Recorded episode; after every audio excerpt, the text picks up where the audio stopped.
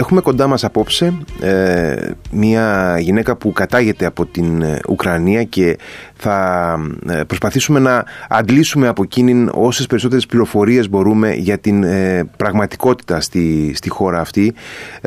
έχουμε μαζί μας την κυρία Όλγα Σαπολάγεβα, μεταφράστρια και δερμηνέα ουκρανικής καταγωγής, η οποία έχει εργαστεί μάλιστα και για χρόνια στο ελληνικό προξενείο της Μαριούπολης από όπου και κατάγεται. Καλησπέρα κυρία Σαπολάγεβα. Καλησπέρα, καλησπέρα κυρία Χαραλαμπίδη, καλησπέρα σε όλους τους ακροατές. Μία διόρθωση μόνο ναι. ελληνικής καταγωγής. Α, ελληνικής, ελληνικής ναι, καταγωγής ναι, από την Ουκρανία, ναι, ναι. ναι, ναι ε, κυρία Σαπολάγεβα, να ξεκινήσω ε, πίσω από την ε, αυλαία του πολέμου ε, και να σας ρωτήσω τι ήταν η Μαριούπολη, πώς ήταν η Μαριούπολη πριν από τον πόλεμο, πριν από τις 24 ε, Φεβρουαρίου; Η Μαριούπολη πριν την εισβολή των Ρώσων ήταν μια αναπτυσσόμενη με γοργούς ρυθμούς πόλη, ουκρανική πόλη. Προσελκούσε συνέχεια επενδύσεις και ουκρανικές αλλά και ευρωπαικες Ήταν μεγάλη πόλη με 500.000 κατοίκους και όπως είπαμε αναπτυσσόταν με πολύ γρήγορους ρυθμούς. Πολύ λιμάνι, βιομηχανικό κόμβος, μηχανικός κόμβος, μεταφορικός κόμβος στην Αζωφική θάλασσα, πολύ μεγάλη πόλη έχω δει ε, εικόνες και βίντεο, φωτογραφίες από την ε, Μαριούπολη και πραγματικά η εικόνα που, η εντύπωση που αποκόμισα είναι αυτή που περιγράφεται. Δηλαδή μια, μια πόλη με, με πολύ νεαρό κόσμο μάλιστα, ε, μια πόλη έτσι με, με αρκετή ζωντάνια και, και καλή διάθεση και αισιοδοξία για το μέλλον. και πραγματικά είναι, είναι τεράστια η διαφορά, είναι δραματική η σύγκριση ανάμεσα στο πριν και το μετά δεν γίνεται να συγκρίνεις γιατί δεν έμεινε και τίποτα. Δεν έμειναν μόνο ερήπια, ένα έρημος, ένα τοπίο χωρίς τίποτα. Δεν, δεν υπάρχει πλέον. Η Μαριούπολη είχε στοχοποιηθεί και το 2014 από τη Ρωσία, έτσι δεν είναι; Είχε γίνει προσπάθεια τότε να ναι. καταληφθεί. Ναι, είχε γίνει προσπάθεια. Μετά το άλλη Ουκρανική πόλη που τότε ανθούσε και ήταν πολύ πλούσια Ουκρανική πόλη, η ντονιετσκ και μετά την κατάληψη του Ντονιέτσκ υπήρχε προσπάθεια το 2014 μέχρι και το 2015 να καταληφθεί και η Μαριούπολη, αλλά ευτυχώς α, χάρη στον τότε ακόμα νέο Ουκρανικό στρατό η πόλη απέφυγε την μοίρα, την άσχημη τύχη του Ντονιέτσκ. Ε, κάτι το οποίο δεν κατάφερε να αποφύγει αυτή τη φορά ε, με την ε, άμεση και ομή επέμβαση της, ε, της ίδιας της Ρωσίας πια όχι με, με αντιπροσώπους όπως ήταν το 2014. κάτι τι ήθελα να πω πολλοί, στρατός που επιτέθηκε στη Μαριούπολη ήταν ο στρατός των λεγόμενων από τον Ντονιέτσκ. Και η προσωπική μου γνώμη ότι τέτοια μεγάλη καταστροφή ήταν σαν εκδίκηση για τότε, για την περίοδο πριν 8 χρόνια, ότι η Μαριούπολη αντιστάθηκε και δεν μπήκε στην mm λεγόμενη λαϊκή δημοκρατία του Ντονιέτσκ, αντιστάθηκε, ήθελε να παραμείνει ελεύθερη και έγινε μια ευρωπαϊκή πόλη με πολλές προοπτικές και γι' αυτό καταστράφηκε. Οι εικόνες που έρχονται σήμερα από τη Μαριούπολη είναι όπως το περιγράψατε και εσείς οι εικόνες της απόλυτης καταστροφής. Ε, ο κόσμος, οι άνθρωποι της Μαριούπολης έχουν σε πολύ μεγάλο βαθμό διασπαρεί. Άλλοι έχουν ε, φύγει ε, σε άλλες περιοχές της Ουκρανίας ή και εκτός Ουκρανίας. Άλλοι ε, λένε οι πληροφορίες ότι πολλοί έχουν αποσπαστεί με το ζόρι και έχουν μεταφερθεί σε διάφορες περιοχές της Ρωσίας. Θα μας πείτε εσείς γι' αυτό φυσικά. Ναι. ποια, ποια, είναι, ποια είναι σήμερα η κατάσταση της πόλης και των ανθρώπων της. Η πόλη εδώ και δύο μήνες παραμένει χωρίς υποδομές οι οποίες καταστράφηκαν από τους Ρώσους τις πρώτες μέρες του πολέμου δηλαδή στις 2 Μαρτίου, 5 Μαρτίου δεν υπήρχαν πλέον υποδομές στη Μαριούπολη δεν υπάρχει νερό, δεν υπήρχε θέρμανση, δεν υπάρχουν τρόφιμα δεν υπάρχει επικοινωνία καμία, δεν υπάρχουν κινητά δίκτυα, δεν υπάρχει τηλεόραση, δεν υπάρχει ρεύμα, δεν υπάρχει τίποτα. Παραμένουν στην πόλη ακόμα 100.000 άτομα τα οποία εδώ και δύο μήνες δεν έχουν τίποτα από αυτά που εμείς στην καθημερινή μας ζωή θεωρούμε δεδομένα. Ισχύουν οι πληροφορίες αυτές ε, ότι οι ρωσικές αρχές έχουν αποσπάσει με το ζόρι, με τη βία ε, ναι, χιλιάδες, χιλιάδες ανθρώπους από τη Μαριούπολη και τους έχουν μεταφέρει και από άλλες περιοχές ενδεχομένως και τους έχουν μεταφέρει στο εσωτερικό της Ρωσίας; Ναι βεβαίως με το ζόρι γιατί από ό,τι άκουγα τις μαρτυρίες ανθρώπων που κατάφεραν και εγκατέλειψαν έφυγαν από τη Μαριούπολη από τους ανθρωπιστικούς διαδρόμους που κανόνιζαν μεταξύ των δύο πλευρών η Ουκρανική ανθρωπιστική διάδρομη, δηλαδή διά, διάδρομη προς την Ουκρανική πλευρά μετά την συμφωνία βομβαρδίζονταν και μόνο εκείνοι οι διάδρομοι που ήταν προς το ρωσικό α, κράτος, προς την ρωσική πλευρά παρέμειναν ασφαλείς και έπαιρναν τον κόσμο με το ζόρι. Έλεγαν ότι βομβαρδίζονται οι Ουκρανικοί ανθρωπιστικοί διάδρομοι, ελάτε από εδώ. Και έπαιρναν τον κόσμο με το ζόρι, τους έβαζαν σε λεωφορεία τους έπαιρναν τα χαρτιά τους και αν ξέρετε, έχω μιλήσει και σήμερα πάλι για αυτό το θέμα, όλος ο κόσμος που φεύγει από τη Μαριούπολη σε οποιαδήποτε πλευρά και να πάει, περνάει από τη λιγόμενη διαδικασία φιλτραρίσματος. Έτσι λέγεται. Για, ε, Περνάω εξηγήστε μας λίγο τι, τι σημαίνει αυτό, τι σημαίνει αυτό; Οι ρωσικές αρχές μιλάνε για αυτή τη διαδικασία φιλτραρίσματος φιλτράρουν τον κόσμο μη τυχόν και είναι φιλοουκρανικοί. Δηλαδή τους γδίνουν, κοιτάνε μην τυχόν έχουν κάποια φιλοουκρανικά τατοάζ στο σώμα τους, κοιτάνε τα κινητά τους, τα κοινωνικά τους δίχτυα, μετά τους παίρνουν, κάνουν δακτυλοσκόπηση και μόνο τότε τους παίρνουν τα ουκρανικά τους έγγραφα και μόνο τότε τους αφήνουν να φύγουν προς την Ρωσία. Προς την ουκρανική πλευρά δεν τους παίρνουν τα έγγραφά τους.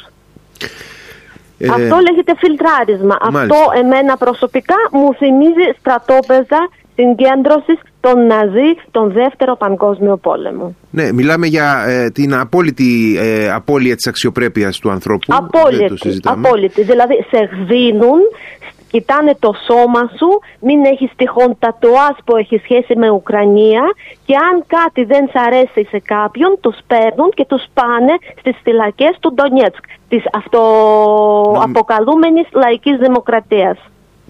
Για τους ανθρώπους που έχουν μεταφερθεί στη Ρωσία γνωρίζουμε πού ζουν, με ποιες συνθήκες ζουν; Δεν γνωρίζουμε. Γνωρίζουμε κάτι ότι υπάρχουν από την άλλη πλευρά των συνόρων κάποια στρατόπεδα όπου συγκεντρώνονται άτομα και μετά η τύχη τους αγνοείται. Εγώ πάντως δεν ξέρω πού πάνε. Ε, φαντάζομαι ότι έχετε πάρα πολλούς ε, γνωστούς από την πόλη σας, από τη Μαριούπολη και γνωρίζετε πάρα πολλές ε, ιστορίες ανθρώπινες. δεν θέλω να σας βάλω στη διαδικασία να μας, να μας τις πείτε, να μας τις αναφέρετε γιατί ε, κάθε μια από αυτές θα, θα κρύβει πάρα πολύ έτσι, Πάρα πολύ πόνο, ακριβώς, πόνο και τραγωδία. Ακριβώς. τι, μπορεί, τι μπορεί να ελπίζει σήμερα ο κόσμος αυτός ο οποίος έχει φύγει από τη Μαριούπολη μπορεί να ελπίζει πραγματικά ότι θα επιστρέψει; Κοιτάξτε να δείτε, αν η Μαριούπολη θα παραμείνει α, ουκρανική, εγώ πιστεύω ότι όλος ο κόσμος και πρώτα απ' όλα η Ευρωπαϊκή Ένωση για την αξία της οποίας μάχεται ολόκληρη η Ουκρανία σήμερα θα βοηθήσει οικονομικά η Μαριούπολη να ξαναχτιστεί, να αναοικοδομηθεί. Δυστυχώς αν η Μαριούπολη θα παραμείνει στα ρωσικά χέρια δεν θα υπάρχει πλέον. Γιατί κανείς δεν θα ασχοληθεί με τη Μαριούπολη. Κανείς. Κανείς. Από 60 σχολεία της πόλης μόνο, μόνο ένα παρέμεινε όρθιο. Δεν υπάρχει κανένα νοσοκομείο, δεν υπάρχει κανένα κτίριο που θα μπορούσε να μένει ο κόσμος, δεν υπάρχει τίποτα. Καμία υποδομή.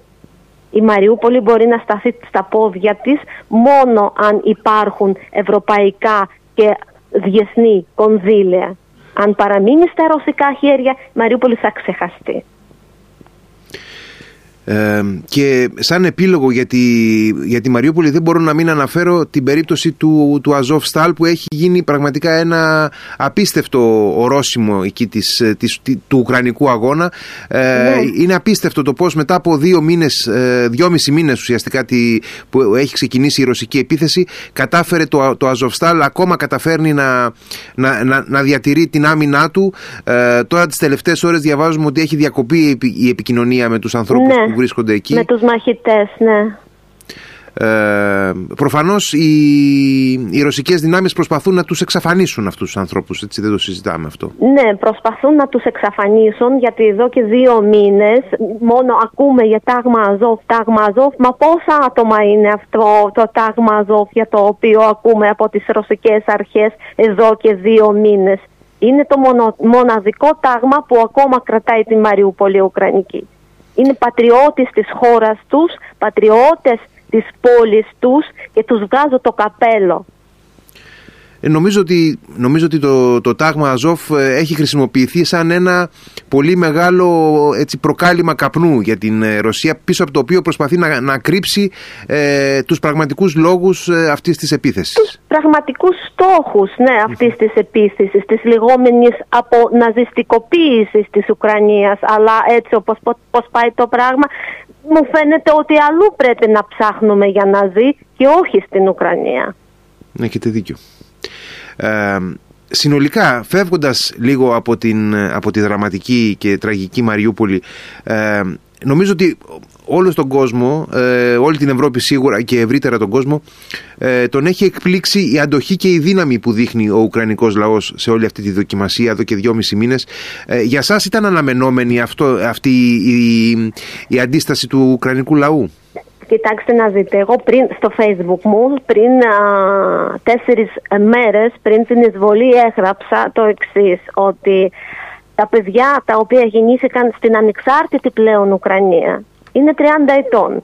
Είναι απαλλαγμένα και από τα σοβιετικά βάρη και από τα ρωσικά βάρη. Είναι ελεύθερα, είναι ταξιδεμένα, είναι ανοιχτόμυαλα παιδιά τα οποία είναι τώρα 30 ετών. Αυτά τα παιδιά θα αντισταθούν. Έτσι έγραψα. Θα γίνει μακελιό, αλλά θα αντισταθούν.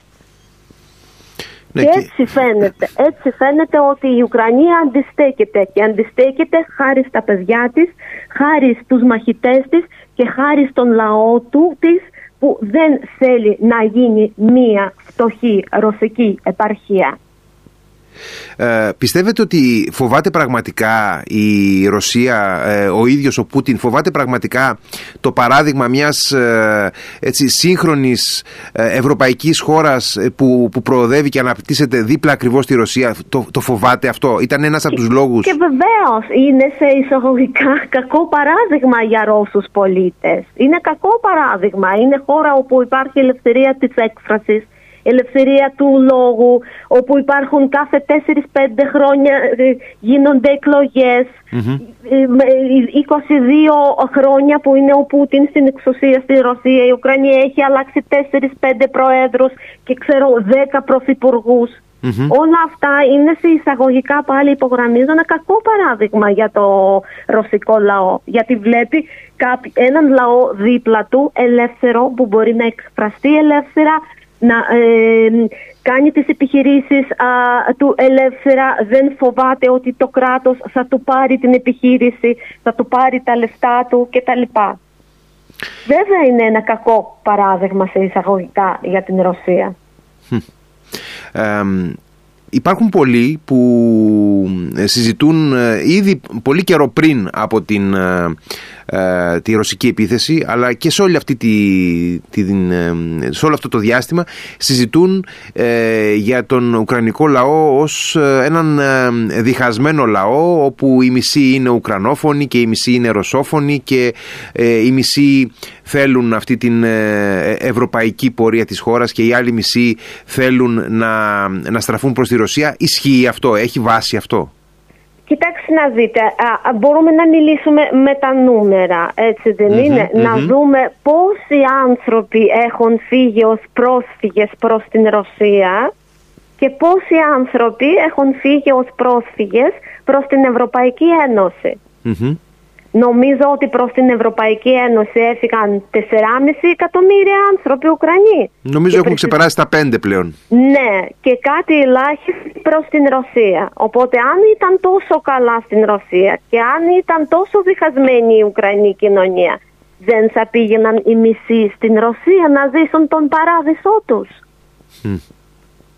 Ναι. Οπότε η Ουκρανία είναι μία χώρα ενιαία, ο λαός, τους, ο λαός της είναι ενωμένος ανεξαρτήτως της γλώσσας που μιλάει. Η μισή Ουκρανή είναι ρωσόφωνη, ναι, και εγώ είμαι ρωσόφωνη ελληνικής καταγωγής. Ουδέποτε καταπατήθηκε το δικαίωμά μου ως ρωσόφωνης. Ουδέποτε μου είχαν πει οπουδήποτε στην Ουκρανία, Δυτική, Κεντρική, Ανατολική, γιατί μιλάς ρωσικά.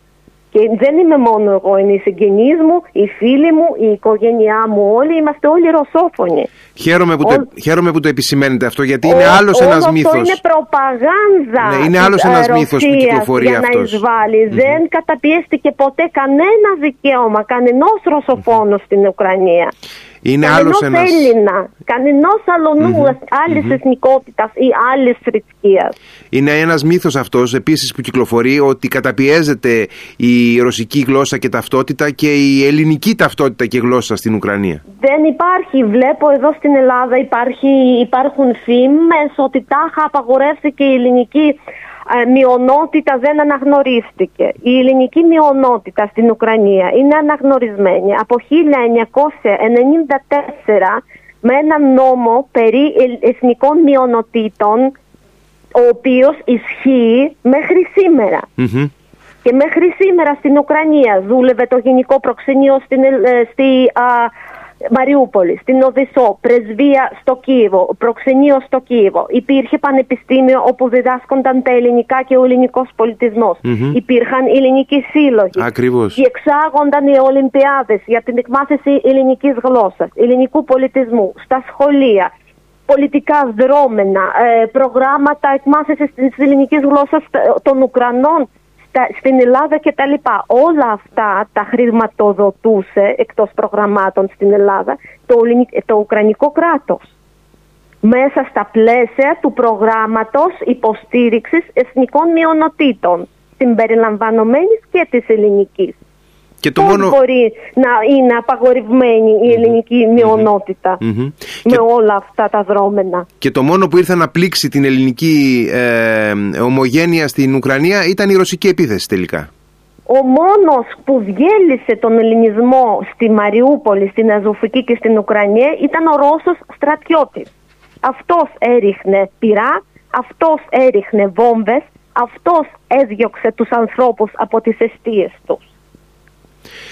Ε, κυρία Σαπολάγεβα, υπάρχει περίπτωση να συμβιβαστεί ο Ουκρανικός λαός με... Όχι, δεν υπάρχει τέτοια περίπτωση. Δεν υπάρχει τέτοια περίπτωση μετά από αυτό που έγινε στην Ουκρανία από τον ε, ρωσικό στρατό, από τον Ρώσο πρόεδρο, τον οποίο δυστυχώς υποστηρίζει η πλειοψηφία του ρωσικού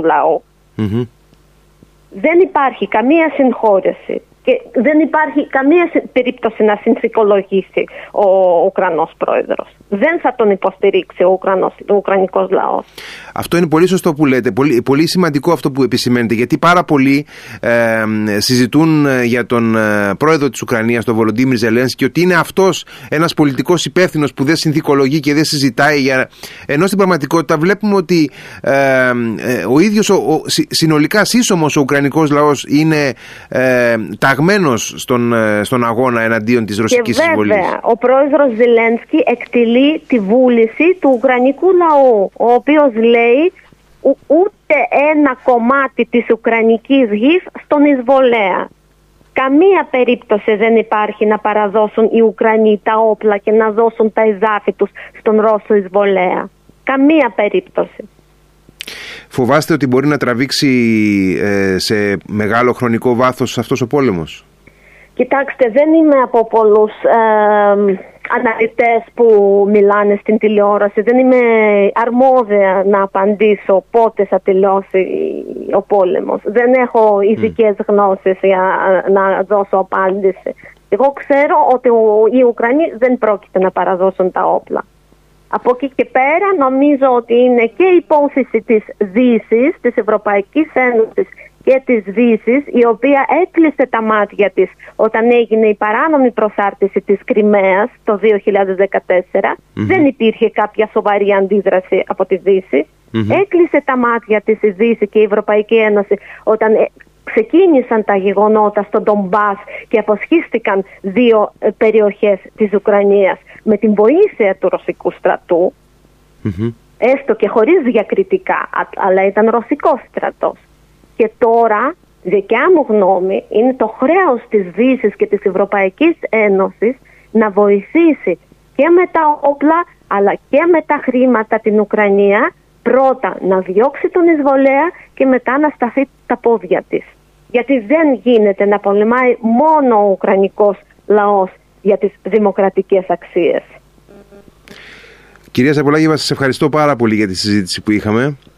Και, και εύχομαι πραγματικά ο Ουκρανικός λαός να, να λυτρωθεί, να, να κερδίσει την ε, εθνική του ακαιρεότητα, ε, την ακαιρεότητα της πατρίδας του, ε, γιατί φυσικά την εθνική του αξιοπρέπεια την έχει όχι απλά κερδίσει, την έχει, θα έλεγε κανείς, υπογράψει με το αίμα του μέχρι τώρα και εύχομαι, εύχομαι ό,τι καλύτερο για το μέλλον. Να είστε καλά. Σας ευχαριστώ πολύ.